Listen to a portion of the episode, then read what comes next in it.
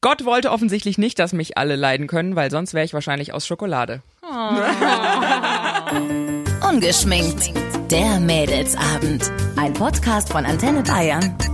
Hi Leute, schön, dass ihr wieder dabei seid. Äh, wir haben eine neue Folge und heute einen ganz besonderen Gast. Lasst uns doch gerne mal ein Abo da, wenn euch unsere Mädels Talks gefallen. Wir hatten schon mal das Thema Glaube. Wenn ihr noch ein bisschen runter scrollt, findet ihr noch eine weitere Folge dazu. Da haben die Julia, die Ilka und ich schön ausführlich über unsere Erfahrungen bisher mit Glauben gesprochen. Und heute haben wir einen besonderen Gast. Die Ilka und ich sind immer noch zu zweit. Die Julia Hi. ist noch krank. Gute Besserung an dieser Stelle. Heute ist Diana Highholder bei uns. Hi Jana. Hallihallöchen, ich freue mich hier sein zu dürfen. Sehr schön, dass du dich unserer Mädelsrunde anschließt. Jana ist äh, 20 Jahre alt, Poetry Slammerin, Autorin und Christfluencerin. Das heißt, sie spricht in ihrem ähm, YouTube-Kanal über Glaube, Gott und ihr Leben und lässt uns da fleißig dran teilhaben. Und ich freue mich sehr, dass du heute da bist. Ja, ich mich auch. Freue mich auch sehr. Ja. Ilka ist natürlich auch wieder dabei. Ja, hi. Und äh, ich, die Jules, bin natürlich auch am Stissel. Ihr lieben Leute, wir sprechen heute wieder mal über äh, Religion, Gott und wie sehr er uns überhaupt noch beeinflusst. Dazu hat Jana wahrscheinlich einiges zu sagen, denn er ist ja scheinbar allgegenwärtig in deinem Leben. Ja, definitiv. Also ich sag, Glaube ist Fundament meines Lebens und dementsprechend baut sich, leiten sich meine Werte davon ab und baut sich mein Leben ähm, darauf auf, dass ich glaube, dass es real ist, dass es Gott gibt. Ja. Was ist dein Fundament? Also kannst du das mal kurz zusammenfassen? Also ich Auf was hab- stehst du? Ich habe schon äh, gehört oder gelesen, dass du, äh, als du sechs Jahre alt warst, Krebs hattest und den auch Mhm. Ja. besiegt hast. Das Ja. ist ja auch echt krass. Also da hast, hast du direkt die volle Packung abgekriegt. So. Genau, ja. Ja, aber ich sag auch, und ich glaube, dass ähm, wenn mir etwas aufgetragen ist, dann ist das nicht so schwer, als dass wir das gemeinsam tragen könnten. Ähm, ja, Fundament meines Lebens ist, dass ich eben glaube, dass Gott nicht tot ist, sondern dass er noch real ist und in dieser Welt lebt und dass äh, Jesus für uns ans Kreuz gegangen ist, für unsere Sünden gestorben ist und wieder auferstanden ist und dass es ein Leben nach dem Tod gibt, dass es eine Ewigkeit gibt. Und diese Perspektive lebe ich schon heute. Und ähm, für mich, mein Glaube gibt mir in meinem sicheren Fundament die Gewissheit, geliebt zu sein und die Gewissheit, mit Talent und mit Begabung ausgestattet zu sein und berufen zu sein, ähm, mit diesem Talent auch ähm, weise zu handhaben sozusagen und etwas daraus äh, wiedergeben zu dürfen.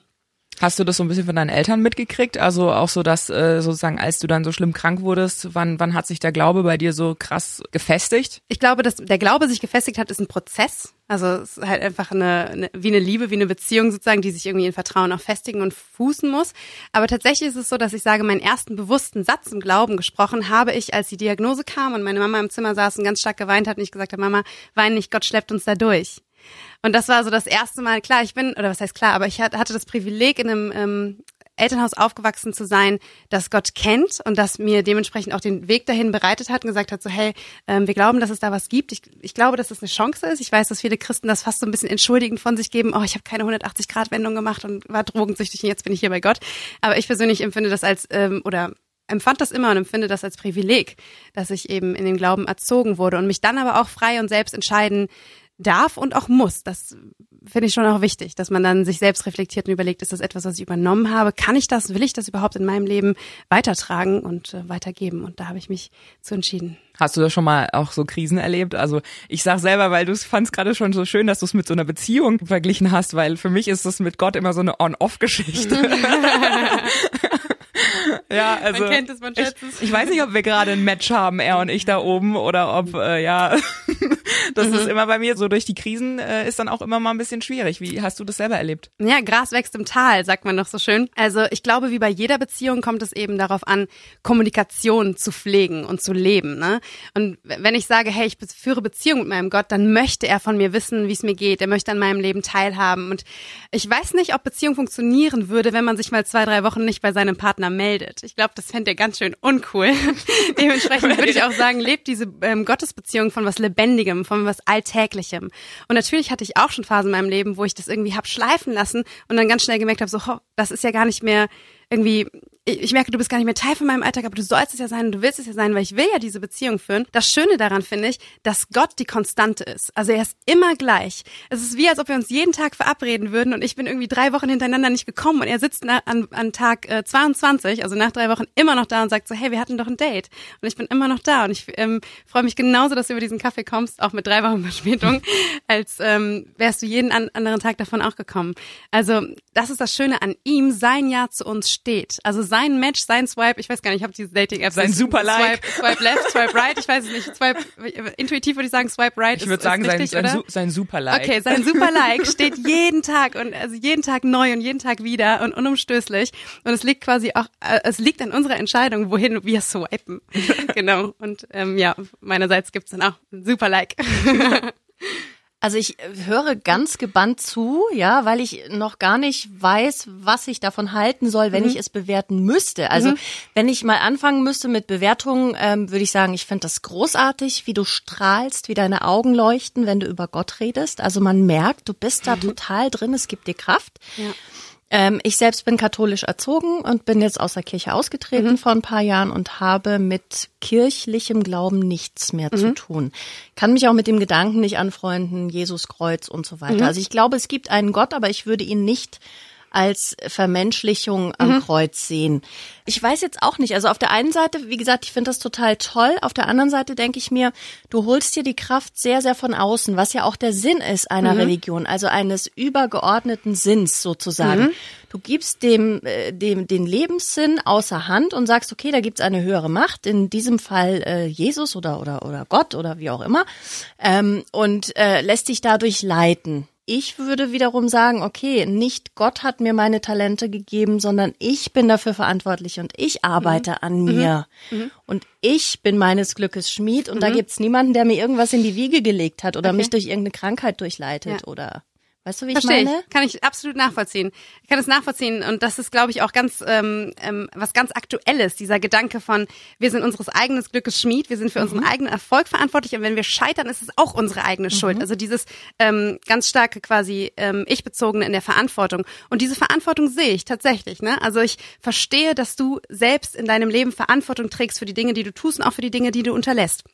Ich persönlich sehe das so und sage das so, dass ich glauben möchte, dass in mir Samen sind. Und es liegt an mir, wie ich damit umgehe. Ob ich die pflege, ob ich die gieße, ob ich mich darum kümmere oder ob ich es verwelken lasse. Und ich sage, ähm, mein Talent sehe ich als Gottes Geschenk an mich. Was ich daraus mache, ist mein Geschenk zurück an ihn. Ist aber nicht das Geschenk deiner Eltern auch irgendwie, weil also die Gene, wenn man das mal Ja. ganz nüchtern betrachtet, Ja, ja. Ähm, die Charaktereigenschaften, die Arten oder die Art, wie du erzogen wurdest, die Muster, die du übernommen hast schon als Kind, so. Ja. Also für mich ist das sehr weit weg, wenn du es dann außer Hand gibst zu einer übergeordneten. Gleichzeitig, gleichzeitig aber auch irgendwie erleichternd, ne? Es befreit einen in so Momenten, wo man so denkt, oh, ich habe es echt krass verbockt oder ich habe es nicht drauf. Und in dem Moment kann man es auch so ein bisschen aus der Hand geben und sagen, ja, es hat vielleicht nicht sollen sein, auch so. ich verstehe, was ihr meint, aber das ist nicht meine Richtung, ähm, das ähm, in die in die Perspektive zu rücken, um ehrlich zu sein, weil das gibt ja Verantwortung ab. Also das macht ja auch ähm, frei von irgendwie Konsequenzen tragen. Was oder aber so, auch ne? gut ist. Genau, aber das sehe ich nicht so. Also ich sehe meinen Seite. Lebenssinn eigentlich nicht in Äußerem, sondern ich sehe das als in mich hineingelegt. Hm. Also ich sage ja so, hey, der Heilige Geist, in, um in dieser Trinität mal zu reden oder so, ähm, lebt in mir und aus mir heraus. Und deswegen würde ich sagen, wir sind ganz stark für unser Leben verantwortlich, aber ich glaube an Berufung. Also ich glaube, dass wir Plätze haben und dass wir die ausfüllen sollen. Und das, also wenn ich in einem biblischen Gleichnis zum Beispiel reden würde, ganz vereinfacht gesagt, dann war da mal ein, ein Typ und der hat ähm, drei Mitarbeitern irgendwie Geld gegeben, jedem fünf Euro, sagen wir jetzt mal so, und hat gesagt, so ja, passt darauf auf, wenn ich wiederkomme, wann auch immer, möchte ich es wieder haben. Und der eine sagt, okay, safe, ich leg die fünf Euro unters Buch, der andere sagt, oh, ich handel damit bisschen, hat 15 draus gemacht und der nächste sagt, okay, ich habe fünf Euro, was kann ich damit machen? Macht 500 draus. Der Herr kommt wieder, der Typ, der es ihm gegeben hat, und sagt so, ja, kann ich meine fünf Euro haben? Und diese drei Menschen konnten die fünf Euro wiedergeben, aber sie haben anderes damit gemacht. Der eine hat einfach darauf aufgepasst, nichts damit gemacht. Und der, der andere hat gesagt, okay, ich vermehr das, ich nutze das. Und so sehe ich meine Talente. Und so sehe ich das, was in mich hineingelegt hat, äh, gelegt ist. Ich sehe mich in der Verantwortung, in der absolut aktiven Position, da was draus zu machen. Und das begründet auch den Aktionismus meines Lebens. Und was genau möchtest du da draus machen? Weil, also, äh, Erstens finde ich es faszinierend, du hast die Bibel gelesen und offenbar auch verstanden oder sind das so Passagen, die du dir dann merkst oder Ich habe die Bibel gelesen, ja. Und wie ich, oft? das kann man gar nicht so genau sagen. Also ich würde nicht sagen, ich habe irgendwie fünfmal von vorne bis hinten durchgelesen. Es gibt Stellen, die habe ich wahrscheinlich schon hunderte Male gelesen und andere eher weniger. Also Ist ganz selten, dass man jemanden findet, auch in deinem Alter und ähm, man kann dich ja jetzt nicht sehen, aber also wenn ich dich beschreiben äh, darf mal kurz, du bist bildhübsch, Danke. ähm, strahlend blaue Augen, ähm, äh, blonde Haare, Locken, also 1A-Figur, mega. Ja. danke, danke. Ähm, wie bist du dazu gekommen, ähm, jetzt zu sagen, okay, ich, also du bist ja eigentlich eine Predigerin. Man- Also du klingst auch so, du klingst wie eine Predigerin, finde ja, ich. Danke. Ich nehme das als ich nehme das absolut als Kompliment. Schön. Wie bin ich dazu gekommen? Ähm, tatsächlich ist es mir, ich sag jetzt mal nahezu passiert. Also als Kind meiner Zeit war ich einfach auf den sozialen Medien unterwegs und ich habe dort nie verleugnet, dass ich glaube. Und Leute waren immer so, boah, ist mutig, dass du Verse unter deine Bilder postest oder wie auch immer. Für mich ist so, wenn jemand Sportler ist, gehst du aufs Profil, siehst, der macht Sport. Wenn jemand irgendwie keine Ahnung Musiker ist, siehst du es an seinem Profil. Ich bin Christin, das ist Fundament meines Lebens wie gesagt soll man auch sehen. Soll man, also, oder beziehungsweise dadurch, dass es so identitär ist, muss man das quasi sehen. Irgendwann meinte jemand zu mir, Jana, du hast so ein Talent, warum benutzt es nicht für deinen Gott? Warum benutzt es nicht für deinen Glauben? Und jetzt äh, hat sich das ergeben und du stehst äh, mitten in der Öffentlichkeit und bist ja jetzt auch irgendwie da auch ein Gesicht. Äh, was hat sich da für dich verändert seitdem? Also zu Beginn mit meiner Poetry Slammerei, sage ich jetzt mal so, war ich dann ja, als ich letztendlich angefangen habe, christliche Texte zu schreiben, war ich immer nur von Menschen umgeben, die meine Botschaft gefeiert haben, also gesagt haben Amen. Und die Art und Weise, wie ich das mache, also im Poetry Slam, so hip und cool und neu fanden, dass sie das irgendwie honorieren konnten. Ne? Also es war quasi einfach nur eine Komfortzone. Jeder sagt Ja und Amen und wie du es machst, ist cool. Also es blasen also auch alle ins gleiche Horn in dem Genau, Moment. ja. So, yeah. Also ich sag halt immer in der Jugendgruppe oder sonntags morgens in der Gemeinde ist es halt einfach zu sagen, Jesus liebt mich oder Jesus liebt dich. Ne? Und ähm, dieser Schritt raus auf YouTube war definitiv irgendwie eine, eine, eine Mutprobe und auch eine Bestandsprobe, auch für mich als Person und für mich als, ähm, als Gläubige, weil man dann ja mit Menschen konfrontiert ist, die entweder komplett scheiße finden, was du tust, weil irgendwie ähm, Glaube geht gar nicht und wie kannst du eigentlich intelligent sein und trotzdem glauben, so nach dem Motto. und dann auch mit den Menschen ähm, innerhalb des Christentums, die sich ja auch nicht einig sind und die viel bessere Ideen hätten, wie man das machen könnte. ne? klar. Also du stehst halt komplett im Kreuzfeuer. bist da wieder so in der typischen Frauenrolle, wie du es machst, machst du es verkehrt. Genau, du, und, ja, äh, genau, genau ja. so ist es. Und also das ist ja immer so, ne? Also du kannst es quasi gar nicht auf eine breite Personengruppe richtig machen. Und das war für mich aber auch eine Charakterschule. Meine Herzenshaltung jetzt nach ganz viel Kritik ist, ähm, ich lebe nicht von eurem Lob und sterbe nicht an eurer und mit eurer Kritik. Du beschäftigst dich ja da mit allen möglichen Themen. Ich habe jetzt mal so ein bisschen quer geschaut und habe dann gesehen, ja, müssen sich Frauen unterordnen, hast du mit einer evangelischen Priesterin besprochen. Es hat mich echt interessiert und ich habe es auch äh, mir gerne angeguckt und habe dann da auch schon gesehen, ah, die Frau, die hat aber direkt mal Prinzipien. Zum Beispiel, was, also zum Beispiel, du sagst ja dann auch, so dem richtigen Mann würdest du dich auch auf jeden Fall unterordnen, weil du deinen Vater zum Beispiel auch in eu- eurer Familie so als das Sprachrohr erlebt hast und als den Mann, der so ein bisschen das äh, Ruder in der Hand hat und das war auch total okay, weil er euch liebt und ihr ihm vertraut und das äh, sozusagen niemals gegen euch verwenden würde. Äh, fand ich total krass, weil äh, wir strugglen hier ständig, wer sich hier in unserer Beziehung gerade wem unterordnet. Und mich hat's direkt interessiert, wie sieht's denn bei dir gerade in der Liebe generell aus? Ich äh, bin glücklich äh, vergeben, ja. Mit jemandem aus deiner Gemeinde oder mit jemandem, der komplett außen ist oder Nee, auch, ist auch ein Christ, ja. wie, wie siehst du das jetzt? Also wenn du sagst, ich würde mich ihm unterordnen, wie, wie oft kracht's bei euch? immer, immer noch genauso. Und ich muss auch sagen, diese Unterordnungsdebatte ist ja super emotional hochgekocht und ähm, Das war das, wofür du auch viel Kritik bekommen ja, hast. Gell? ja, genau, genau. Dass du so ein veraltetes Frauenbild hast. Genau, und ich, ich sehe das auch heute noch so, weil ich immer noch dazu stehe, dass Unterordnung nichts mit Zweitrangigkeit oder mit, also mit irgendwie mit einer Wertigkeit zu tun hat, nichts mit einer Unterdrückung zu tun hat, nichts von von dem, was was du als Frau bist, irgendwie schmälert oder so, sondern im Gegenteil, dir auch ähm, den Rahmen gibt zu sein. Ich find's halt nur so schwierig mit der Umsetzbarkeit. Also als ich mir das selber dann so überlegt habe, dachte ich so, Alter, wie oft's dann bei uns knallt durch alleine so Reibereien, so wer hat jetzt recht, wer hat jetzt die Hosen an und wer sagt jetzt am Ende das letzte Wort. Und ich bin ja auch so ein letztes Wort-Fetischist. Das ist alleine Ja. deswegen schwierig. Kannst du es vielleicht nochmal ausführen? Weil das war auch sowas, was mich ein bisschen also irritiert hat, als ich das gehört habe. So ein junges, also eine junge Frau und, und sagte, na, ich würde mich Männern unterordnen in bestimmten Fällen. Ich privat würde das auch. Ja, sage ich jetzt mal unter uns. Ja, ich finde es auch mal schön, Kommt immer wenn drauf man an, wo du dich unterordnest. auch das. Nein, aber ich finde es auch auch schön, wenn man irgendwie mal sagen kann, okay, ich lehne mich zurück, ich fühle mich beschützt, äh, der Mann trifft die Entscheidungen.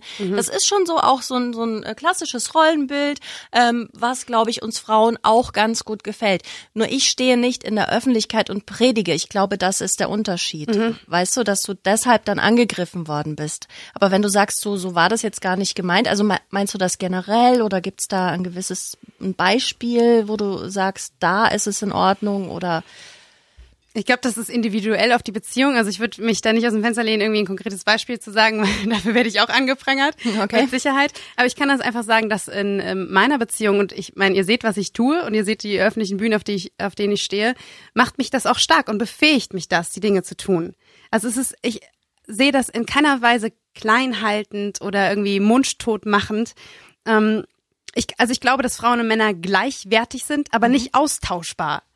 Und äh, das ist natürlich jetzt auch wieder ein, ein Statement, aber ich, Ja. wieso? Ja, also ich so. finde ich, ja, finde ich also ja, ist doch absolut deine korrekt. Meinung. Es hat doch auch hier seinen Raum.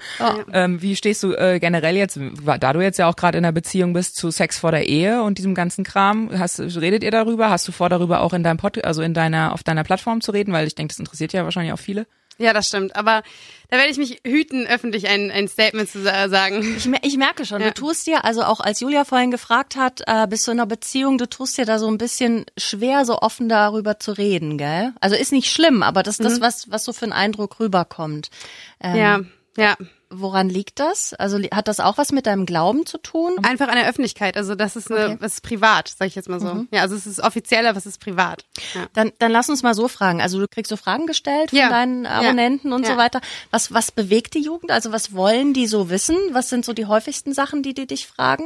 Ich glaube tatsächlich, das häufigste, was mir begegnet, ist jetzt keine konkrete Frage, aber der häufigste Zustand ist so ein bisschen so eine Orientierungslosigkeit. Also ich habe das Gefühl, dass unsere Jugend, und ich beziehe mich da noch mit ein, sagen, ähm, vielleicht alleine gelassen sich, also dass unsere Jugend sich vielleicht alleingelassen fühlt von der Flut der Möglichkeiten und der Richtungen, also diese Diversität und die Freiheit, sich zu entfalten und ähm, wenn wir uns das mal genauer betrachten und überlegen, dann haben wir ja nicht nur die Freiheit, uns zu kreieren, sondern wir haben den Zwang, es tun zu müssen. Also genau dieses, wir, wir sind für unseren eigenen Erfolg verantwortlich, wir sind aber auch fürs Scheitern verantwortlich. Deswegen müssen wir uns überlegen, hey, will ich dieses Konzept von Familie, Kinder und Haus oder will ich nicht lieber, keine Ahnung, eine Penthouse-Wohnung und Katzen in New York? So, also wir sind halt komplett frei, uns zu entfalten, ähm, müssen es aber auch tun. Und ähm, da merke ich eben, oder viele Fragen gehen halt in die Richtung so, wie kriege ich irgendwie Sinn oder wie kriege ich eine, eine Richtung in, in, in mein Leben? Und was antwortest du, wenn dich jetzt jemand fragt, ist Sex vor der Ehe okay? Ich muss sagen, ich habe gelernt, damit anders umzugehen. Früher war ich so, ich habe eine klare Meinung, ich habe mein Standing, ich zum Beispiel lebe Reinheit vor der Ehe und ich habe einfach gesagt, zack, so ist es. So, ähm, lese es in der Bibel nach oder lass es sein, wie auch immer. So, es gibt aber einen Satz, den mir jemand gesagt hat, der mein, meine Herzenshaltung wirklich verändert hat. Also nicht einfach nur so, oh, das ist ein cooler Satz, sondern der mich und die Art und Weise, mit jemandem umzugehen, wirklich verändert hat. Und der, das war keine Klarheit ohne Milde, denn das ist Härte. Sonst bist du einfach hart. Und ich habe aufgehört, so ähm, Dinge, die ich für mich als Grundsätze habe, in der Öffentlichkeit zu stellen und zu proklamieren und zu sagen, so und nicht anders. Punkt.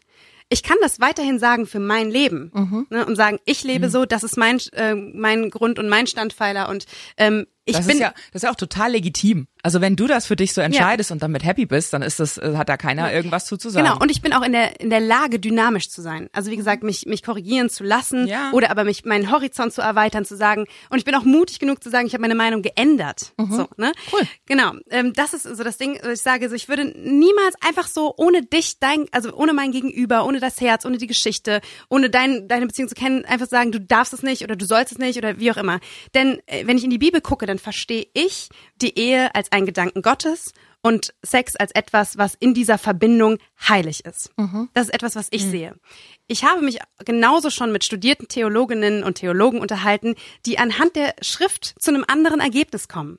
Ich kann nur für mich persönlich sagen, hinter welche ich mich stelle und welche ich lebe. Aber ja. du verurteilst niemanden, der dann sagt, ich hätte das gerne, weil ich liebe meine Freundin oder meinen Freund und möchte auch diese, diese Liebe in Form von Körperlichkeit spüren. Dafür verurteilst du niemanden. Das sagt mir die Bibel ganz klar, urteile Mensch und du wirst verurteilt. Okay. Und das ist, das kann ich auf, ich meine, also ganz ehrlich, diese Themen wie zum Beispiel Sex vor der Ehe, das sind Spitzen des Eisberges. Mhm. Daran entscheidet sich nicht die Frage, ob du Gott liebst, ob du Jesus kennst, ob du Nachfolger bist. Das sind Spitzen des Eisberges. Und das sind die Themen, die Gesellschaft sieht und das sind auch die Themen, die unter Beschuss stehen sozusagen. Wo und die Themen, die die Jugend beschäftigt. Äh, genau, äh. aber es ist halt für mich trotzdem ist es der Oberfläche, äh, also das ist quasi die Oberfläche von Dingen, die tiefer gehen. Von der Frage nach Zugehörigkeit, von der Frage nach, bin ich geliebt, bin ich beschützt, bin ich angenommen und angekommen, so wie ich bin, finde ich irgendwo Heimat.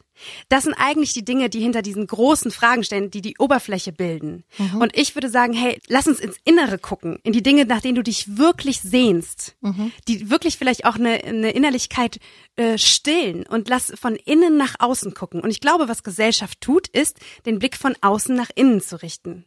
Ich gebe dir absolut recht. Ich habe diese Fragen äh, bewusst gestellt, weil mhm. ich gucken wollte, wie du mit dem Thema Sexualität umgehst, mhm. ähm, weil ich mir wünschen würde, dass gerade Kirchen ähm, offener werden in mhm. dem Bereich. Und ich war ein bisschen, ja, enttäuscht, hast du vielleicht gemerkt, mhm. so an, an den ersten Reaktionen, mhm. dass du so, so ein bisschen dich geschämt hast auch und, und, und dass dir das Thema unangenehm war. Es kam bei mir zumindest so mhm. an.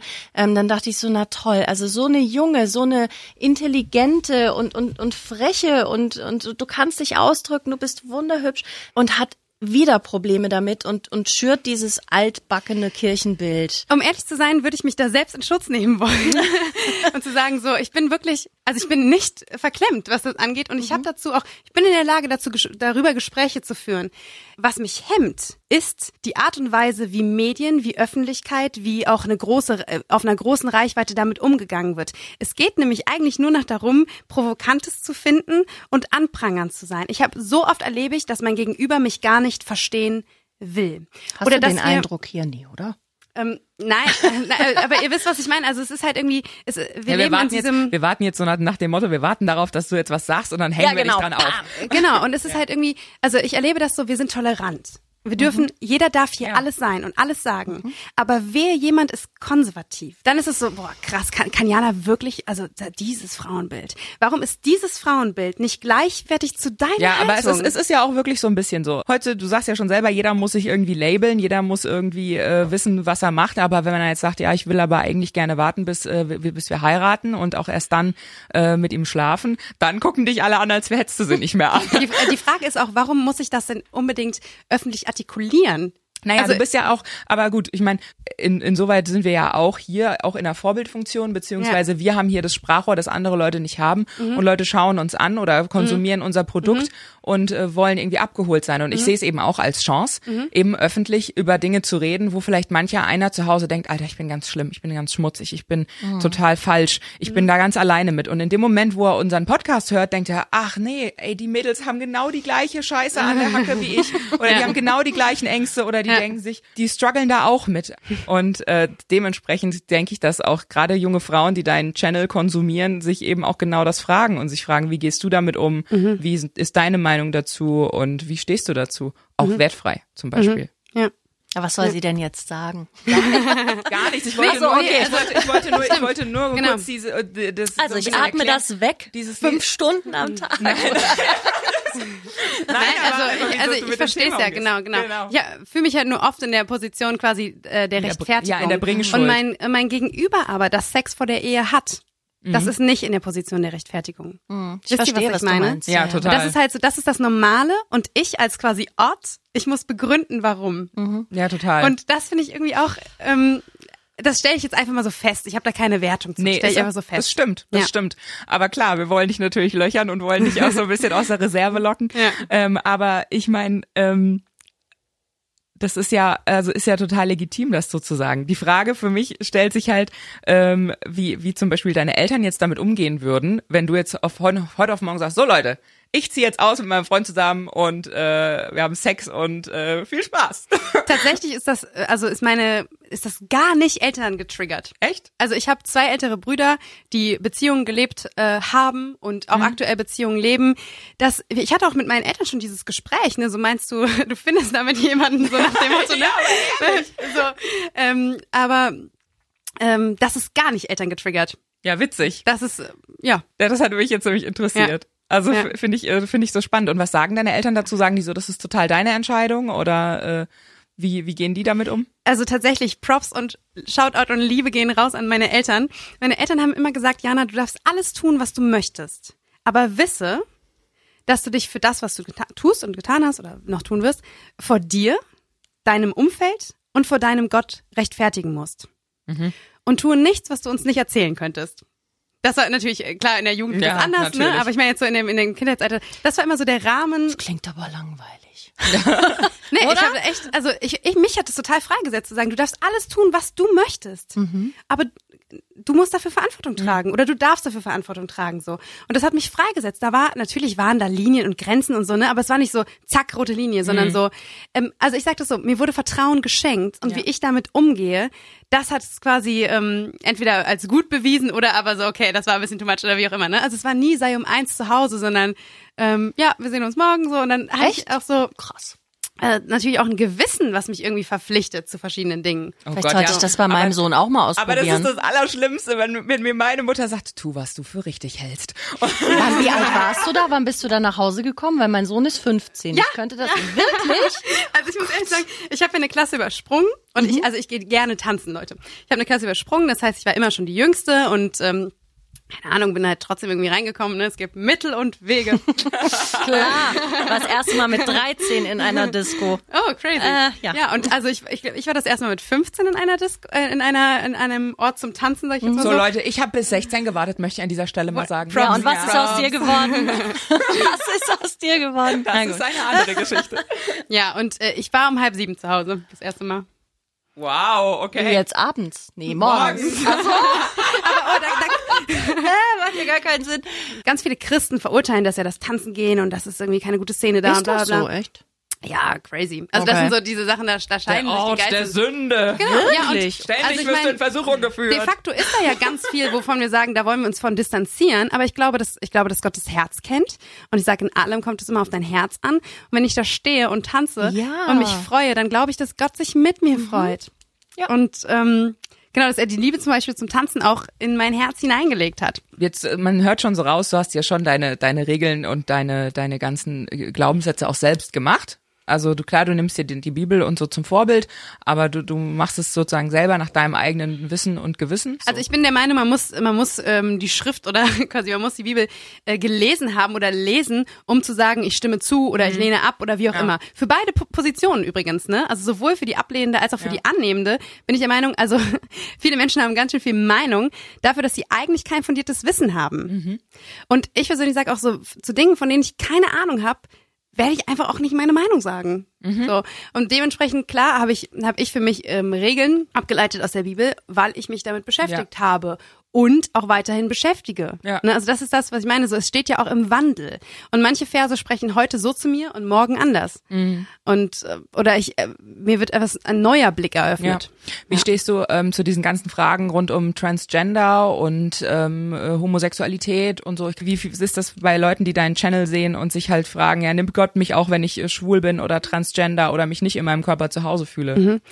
Die Bibel sagt mir ganz klar, liebe deinen Nächsten wie dich selbst. Und da steht kein Sternchen, ähm, außer er ist äh, Transgender, außer er ist Jude, außer er ist, was weiß ich, ähm, irgendwie People of Color oder was auch immer. Ich glaube, dass wir alle von Gott geliebt sind, dass wir alle mit Bedacht gemacht sind, dass wir alle in diese Beziehungen berufen sind und gerufen werden. Und ich glaube, dass, ähm, dass auch eine Gemeinschaft an Gläubigen nicht exklusiv ausschließend ist, sondern exklusiv einladend. Auch ihr, das klingt schon fast falsch, ne?